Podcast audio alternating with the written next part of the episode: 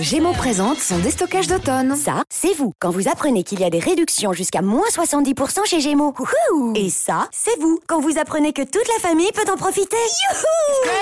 Du 30 septembre au 19 octobre, Gémeaux fait son déstockage d'automne avec des réductions jusqu'à moins 70%. Remise immédiate sur articles signalés, voire conditions en magasin et sur gémeaux.fr. Vous êtes dans la newsroom. Bonjour, c'est Michel Troidec, je suis journaliste culture à Ouest France et voici Newsroom, le podcast des invités de la rédaction d'Ouest France. Aujourd'hui, on retrouve Yvan Cassard, qui est l'artisan du nouvel album posthume de Johnny Hallyday, un album intitulé simplement Johnny, album de 12 chansons, 12 reprises, 12 tubes, où la voix de Johnny Hallyday euh, se voit habillée euh, pour la plupart des chansons d'arrangements symphoniques et de chœurs ou encore pour trois des chansons euh, d'arrangement acoustique et intimiste. Derrière les barreaux, pour quelques mots qu'il pensait si fort. Bonjour Yvan Cassard. Bonjour Michel. On est ravi de vous avoir dans, les locaux d'Ouest France, d'autant que, que vous êtes du coin. C'est ça. Là, j'ai l'impression que c'est le bonheur absolu. Je suis à Rennes, dans ma ville, je suis né ici. J'ai lu Ouest France toute ma vie. C'est, c'est, faut pas que je m'habitue trop parce qu'après, plus dur va être la chute. Bien, on est là pour parler du, du nouvel album de, de, Johnny Hallyday, mais, mais d'abord, Johnny Hallyday, euh, vous vous rappelez la première rencontre, votre première rencontre avec, euh, avec Johnny? Ah, je m'en rappelle très très bien, c'est des choses qu'on n'oublie pas. Je l'ai rencontré pour la première fois deux jours avant le début des répétitions de, du Stade de France 98. C'était à Los Angeles. Euh, dans un hôtel et où il avait sa villa et voilà je suis allé je, suis sorti quasiment de l'avion le temps de poser mes affaires et et je suis allé le voir enfin on m'a amené à lui voilà et là il m'a regardé il m'a dit euh, ah bon c'est toi qui vas faire ça mais je comprends pas euh. bon d'accord on va essayer je t'emmène manger un sushi voilà ça a commencé comme ça. Ça a commencé comme ça. Parce que je pense qu'il, comme euh, il avait dit oui à ma, candidature, mais on se connaissait pas, il m'avait un peu pris à l'essai en se disant, on, voilà, il m'avait dit bon bah, il avait dû se dire. Bon, on verra, on essaye, on verra. J'ai déjà mon équipe. J'avais choisi parce que j'étais arrivé un peu tard sur le Stade de France, donc les, musiciens avaient été choisis et moi j'arrivais pour driver tout le monde, euh, mmh. commander et tout changer et je connaissais personne. Donc, euh, et donc il a dû se dire bah on va essayer puis après on verra. Alors justement, Johnny, c'est un rocker, et on lui met, entre guillemets, dans les pattes, quelqu'un de la musique classique. Mais c'était l'objectif, c'est ça? Non, je, on m'a d'abord pris pour euh, le fait qu'ils avaient confiance sur le fait que je puisse organiser un spectacle et, l'idée est menée des, des musiciens. Euh, il y avait un casting international, euh, dont pas mal d'Américains, donc je pense que ça, ça, a joué en ma faveur parce que j'avais, je venais de finir un gros show avec Farmer où j'avais déjà une équipe de musiciens américains et dans, un, dans une grosse production parce que c'est vraiment des, des spectacles assez à part, c'est une expertise un peu particulière, donc ça avait dû les rassurer un peu et le directeur de production avait Roger Avait vraiment travaillé pour moi là-dessus, en, rassurant un peu tout le monde. Mais voilà, mais donc après, il s'est dit forcément notre première rencontre, il s'est dit j'avais pas l'âme d'un rocker, j'avais pas de Santiago, euh, euh, j'étais pas un sportif, euh, ça se voit de tout de suite. Donc ça ça l'a sans doute un peu interpellé. Après il savait que je connaissais que j'adorais le rock et que j'aimais la musique moderne et toute la pop etc. Ça fait partie de moi. Mais disons que c'est moins une évidence. mais j'avais un petit peu caché mon background classique quand même. D'accord. C'est petit à petit que je lui ai je lui ai raconté tout ça. Alors en même temps ça lui a plu parce que c'est le début d'une aventure de 15 ans. 15 ans, beaucoup de concerts, des albums. Oui, oui, c'est vrai que ça a été euh, un coup de foudre. Autant, je dis toujours, ça a été très difficile de, de l'apprivoiser parce qu'il a, il faut lui, voilà, faut lui, faut gagner sa confiance et il était difficile et c'est normal. Il était exigeant et puis il savait ce qu'il voulait. J'allais, j'allais pas lui apprendre grand chose. C'est bien normal. Mais une fois qu'on avait gagné sa confiance, euh, c'est vrai qu'il a été d'une, affection, d'une amitié, d'une, d'une fidélité avec moi qui, qui sont exceptionnelles. Je, je, je, ne peux que me réjouir de ça. Et puis notre relation s'est nourrie au fur et à mesure parce que j'ai aussi pris de, la bouteille et de l'expertise, spectacle après spectacle. Euh, voilà, album. Donc, et puis je le connaissais de mieux en mieux. Donc, je, mon métier, c'est un peu de dessiner un, le vêtement le plus adapté. moi, j'ai l'impression d'être un artisan, de faire du sur-mesure. Donc, plus vous connaissez votre modèle et plus vous êtes euh, compétent, ou en tout cas, vous, plus vous êtes à l'image et vous arrivez à un résultat euh, optimal. Donc, euh, c'est vrai que j'ai eu cette chance sur le temps de pouvoir varier les ambiances, les orchestrations, les humeurs. Le, voilà, m'amuser avec euh, avec sa voix magique évidemment. Alors justement, avec le recul, qu'est-ce qui vous a le plus impressionné chez lui? Sa voix, justement? La voix, la voix, la voix, la voix, la voix. L'homme était formidable, le, charisme, bien sûr, mais cette voix, euh, l'ambitus vocal, c'est entre le bas et le haut, euh, la puissance et en même temps la délicatesse, le velours, la capacité aussi à ce mélange magique entre une culture très américaine et quand même une vraie culture classique française. Donc c'est voilà de chanter aussi bien Elvis Presley que que Jacques Brel, c'est pas donné à tout le monde. Et mais voilà donc c'est compréhension et c'est et, et ce cette manière, aucun filtre, cette manière de transmettre sans aucune barrière. C'est-à-dire, ce qui était absolument prodigieux chez lui, c'est que voilà, tout passait, quoi. Il transmettait son émotion en, en lien direct, quoi. Il y avait, y avait aucune barrière. Et ça, c'était prodigieux. Quelqu'un qui s'engage autant dans la musique, qui vous donne tout ce qu'il est. Et je, je, je, parle de ça comme l'interprète, la beauté de la voix, mais je l'ai tellement vu euh, sur 15 ans de tournée, euh, épuisé, euh, fatigué, euh, parce qu'on enchaînait les concerts à faune et se faisant piquer euh, avec une voilà, prenant une injection de cortisone et chanter encore plus fort un quart d'heure après. Voilà, il n'y avait rien de calculé chez Johnny. Et ça, je pense que c'est pour ça que les gens l'ont tant aimé et l'aiment toujours encore et l'aimeront toujours. C'est cette merveille, cet engagement total. Et ça, pour nous, euh, c'est une leçon de tous les jours. Hmm. Alors Johnny est parti, une page s'est tournée. Certes et tout à coup, on vient vous reparler de Johnny Hallyday. Oui, ça a été très très bizarre. L'aventure de, cet album a été vraiment particulière et j'ai mis très très longtemps à, dire oui et à accepter de faire, de, faire ce, cet album euh, parce que pour moi, voilà, c'est, voilà, j'étais trop encore dans l'émotion et dans l'homme et je, je voyais pas, voyais pas ce que je pouvais faire. Euh, malgré tout ce qu'on s'était dit, toutes les envies, toutes les, tous les rendez-vous, euh, parce qu'on peut pas tout faire avec ces agendas, ces tournées, les disques, il y a toujours trois projets d'avance, euh, voilà je savais qu'il y avait un bien fondé à cette histoire parce que notre histoire, le, notre, euh, notre collaboration, mon histoire particulière à, la symphonique, nos discussions sur l'orchestre, sur la musique classique, sur le cinéma, les discussions acoustiques, tout ça, il y avait un bien fondé, mais je, au début, je ne pouvais pas. Et puis après, je me suis dit que j'ai été séduit par la, la, la, motivation et les idées de, de l'équipe de Panthéon euh, d'Universal parce qu'ils voulaient faire quelque chose de beau. Ils avaient pris en, comme témoin le, mon aventure en 98, ce que j'avais fait euh, avec orchestre, et je, je voyais qu'ils, dans leur tête, ça devait être quelque chose de, voilà, de très artistique, de pur, et qu'ils étaient prêts à me suivre. Donc petit à petit, je leur ai demandé du temps, j'ai réfléchi, et je me suis dit, pourquoi pas peut-être que c'est finalement le moment de faire ce dont on avait parlé ensemble et d'aller au bout de cette histoire avec toutes ces chansons symphoniques qui, qui étaient des petits puzzles dans les concerts à la fin ou, ou, au milieu, mais qui étaient jamais un tout, et de, de pousser vraiment le, la performance avec le bonheur de l'orchestre en studio et de, qui me permettait une expression beaucoup plus développée, un raffinement, euh, une voilà, d'aller au bout de mes idées, d'aller au bout de ce qu'on pensait et d'aller d'être à à l'égal des, des, standards qu'il écoutait, qu'il aimait toute la journée quand il était euh, dans son cinéma privé à écouter des films et qui ressortait et qui m'appelait et qui me disait mais c'est dingue, t'as vu ça, c'est voilà que je me rappelle par exemple de Gladiator, le jour où il a vu Gladiator au cinéma, il, je pense qu'il m'en a fait euh, pendant trois jours, il m'a parlé que de ça. Euh, donc il y avait cette idée et aussi ce ces sensations que moi j'ai ressenties pendant pendant toutes ces années quand on a même quand on a fait l'album de blues euh, d'aller au, cœur de, sa voix, c'est-à-dire donner à son public aussi bien le, rendre cet, hommage à la voix épique, la voix d'opéra, ce que je dis souvent. C'est pour moi, il a, il a, il a cette dimension opératique dans le personnage et dans la voix. Et ça, je voulais absolument qu'on que ça soit retranscrit à sa juste valeur avec le, bonheur du studio à tout niveau. Euh, la, la, la, la perfection sonore est dans l'orchestre et lui le, travail sur vraiment sur le son.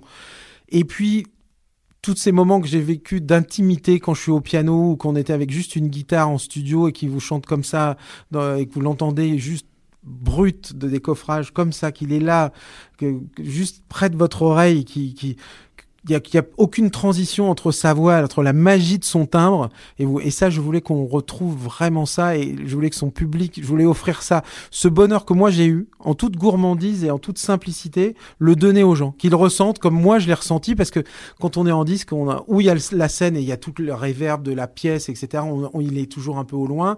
Ou en studio, selon les époques et les modes, on a beaucoup de réverb. euh, voilà. Et là, il n'était pas question de, de, de s'embarrasser avec tout ça. Je voulais qu'on ait la voix, la voix, la voix.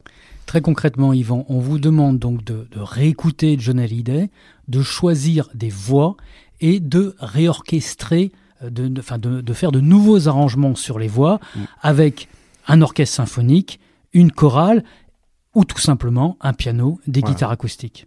Voilà. On me demande ça et je dis non. Et après, je dis oui parce que je trouve, je me dis, on est dans quelque chose, dans un hommage.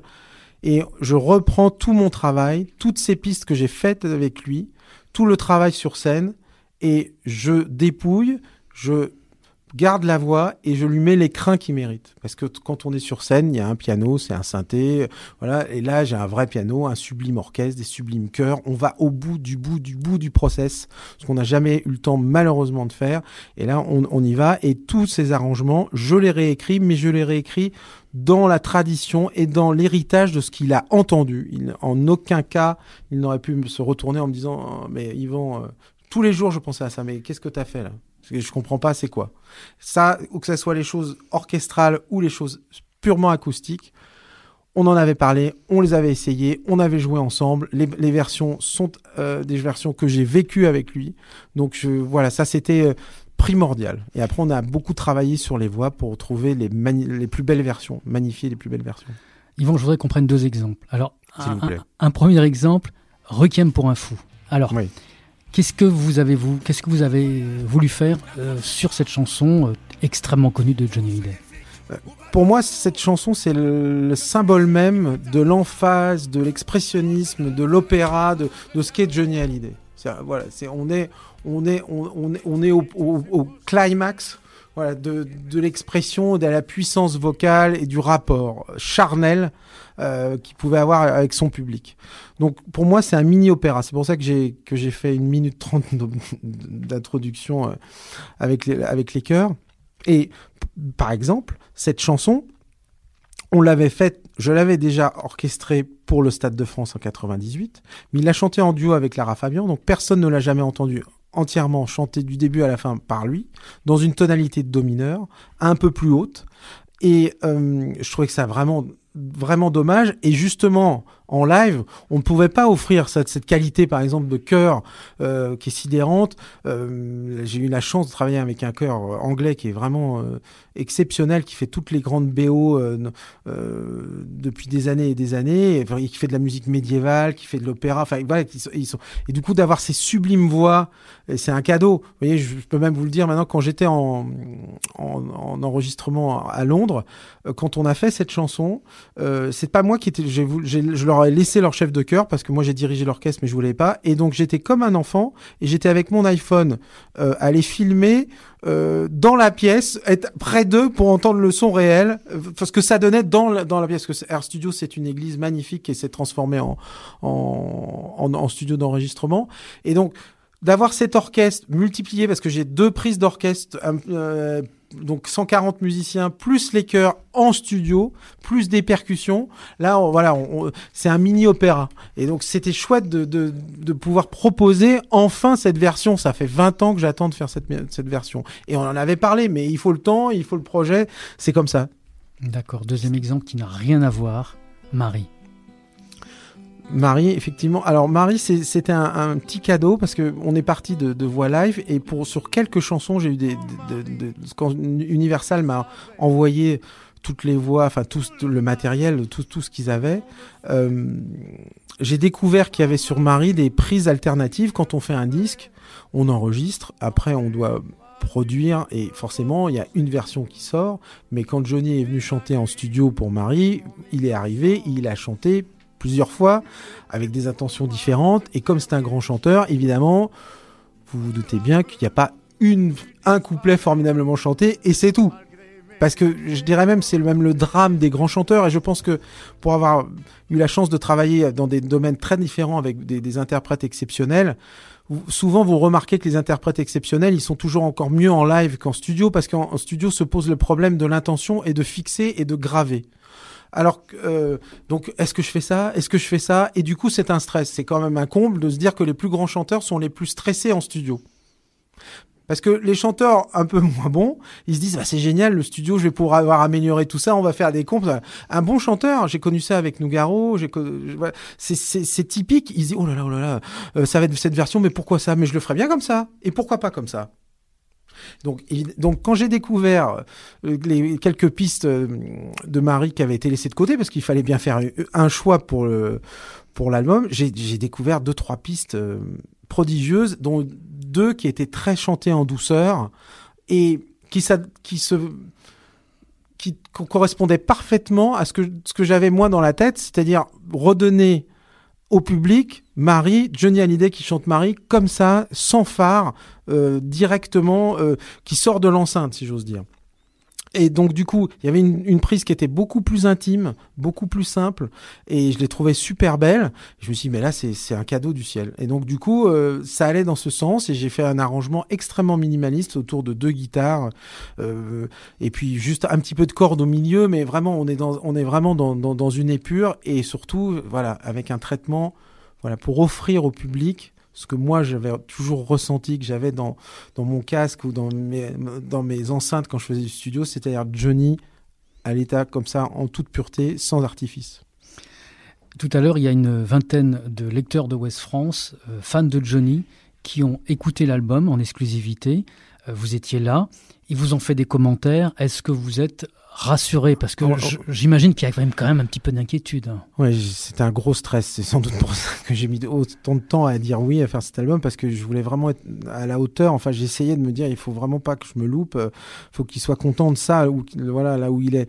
Euh, et, le public, comme je, voilà, parce que moi je suis comme le public. J'ai vécu, j'ai vécu euh, deux décennies avec lui. C'était mon ami, mais c'est pareil. Je, voilà, il y a une, une, relation naturelle, donc je voulais pas décevoir et je voulais pas qu'il soit déçu. Et donc je, je, commence à me détendre un peu, mais c'est vrai que ça a été quand même beaucoup de stress. Et là, j'ai été très. D'ailleurs, vous avez vu, hein, ils m'ont un peu cueilli, je veux dire, à la fin. Et ça m'a plu parce que je me rends compte que ce que, ce que moi j'ai voulu transmettre, euh, il, voilà, ça, ça, leur semble naturel parce qu'ils connaissent Johnny comme moi et du coup ça, ça semble, ça, voilà, donc ça, ça m'a, ça m'a, ça m'a un peu rassuré. Je vais un peu mieux aujourd'hui. Merci West France. voilà, donc il y a cet album de Johnny qui sort vendredi prochain, fin octobre, et votre actualité ne s'arrête pas là parce que il y a deux autres albums qui sortent en novembre. L'album de Nathalie Dessay qui chante Nougaro et l'album de Roberto Alagna et vous êtes derrière ces deux albums arrangements. Racontez-nous. Absolument. Bah, C'est-à-dire que c'est vrai que ça a été une période de cinq mois totalement folle et intense. Euh, mais j'ai de la chance parce que c'est, je suis très très fier de ces trois albums. Euh, et alors voilà, moi ce que j'aime dans la musique, c'est je suis comme un enfant euh, à, l'âge que j'ai parce que je j'aime les styles différents. Euh, j'aime j'aime les, je suis un passionné de voix, un amoureux absolu de la voix et des chanteurs. Et j'aime le fait de travailler avec des, des, des, des, chanteurs très différents dans des univers totalement opposés. voilà, donc entre Claude Nougaro est un homme très important dans ma vie. j'ai vécu, j'ai eu la chance d'être son dernier collaborateur et de j'ai vécu des choses vraiment très très fortes avec lui, fait beaucoup de chansons, enfin voilà et, et pour moi reprendre Nougaro c'est quasiment impossible et à chaque fois que j'entends des choses euh, c'est, j'ai, beaucoup de mal. Donc c'était une autre petite source de stress de faire ça avec Nathalie Dessay. C'est une grande chanteuse euh, classique mais là on va la découvrir, je pense que c'est un album de surprise et, vraiment je trouve que ce qu'elle a réussi à faire c'est exceptionnel. On est dans vraiment dans l'opposé, c'est on est dans le pianissimo, dans l'intimité absolue, sa manière de chanter Claude, vraiment, c'est tout en retenue. Euh, elle caresse. Enfin voilà, c'est pas du tout. Euh, et du coup, il n'y a pas de comparaison. On se dit pas, ah, mince, c'est pas Claude. C'est vraiment une, une proposition féminine très très très très différente et ça je trouve ça vraiment formidable que enfin on découvre Claude avec un autre éclairage et finalement dans ce dans cette épure on se rend compte à quel point les mots de Claude sont exceptionnels. Nathalie Dessay sur l'écran noir de Mes Nuits Blanches et ça sort le 15 novembre. Et Roberto Alagna. Bon bah voilà, donc dans, dans la série Les chanteurs qui chantent bien, euh, Roberto c'est aussi une grande histoire, j'ai beaucoup d'affection pour lui. Bon bah c'est le plus grand ténor de sa génération, euh, voilà pendant et euh, j'ai eu la chance de le rencontrer. C'est une grande histoire de fidélité aussi. On se connaît depuis 15 ans. J'ai fait tous ces disques euh, et celui-là, c'est, vous voyez, nous on parlait tout à l'heure de Johnny Hallyday. Bah, je pense que Caruso pour Roberto, c'est ça, c'est-à-dire que c'est le maître absolu, c'est son idole absolue. Caruso, c'est le ténor qui a tout inventé, le, le, crossover, cette manière de chanter de l'opéra, mais aussi les chansons, de développer l'enregistrement. En 1905, il était déjà en train d'enregistrer, d'être malin, de trouver des solutions, de, de, de raccourcir les airs d'opéra pour que ça rentre avec avec la cire. Que, enfin, il a tout, il a, c'est, voilà, c'est le ténor moderne et je comprends que Roberto soit aussi passionné que ça. Et là, on a fait quelque chose qui est très intéressant parce qu'on est revenu sur ce répertoire et, parce que Roberto, c'est un homme très ouvert. Il a commencé par la chanson, il a une culture euh, absolument inouïe des chanteurs et de l'opéra. Et donc, on a voulu retrouver le parfum de Caruso. Donc, j'ai, même sur les airs d'opéra, j'ai un peu transformé les orchestrations pour faire comme à l'époque où on gonflait un peu les orchestres avec des cuivres et des, et des clarinettes et des bois parce que évidemment il fallait que ça que ça soit puissant parce que c'était un cornet euh, qui enregistrait et pas du tout des micros donc il fallait voilà. donc c'était passionnant et c'est cet album on en parle depuis dix ans et on l'a enfin fait et euh, je vous le conseille écoutez Caruso juste cette version qui n'est pas une chanson qu'a enregistré Caruso lui-même, et Caruso, la chanson de Lucio Dalla qui avait chanté, euh, qui est devenue populaire grâce à Luciano Pavarotti. Et euh, vraiment, je trouve ce qu'il fait là-dedans, et voilà, c'est un, immense chanteur, et, c'était une très très très très jolie expérience aussi. Et ça sort le 8 novembre. Merci Yvan d'être venu à Ouest France nous voir. Trop heureux d'être ici à Rennes, chez moi. Merci. Newsroom. Retrouvez cet épisode ainsi que nos autres productions sur le mur des podcasts de Ouest France.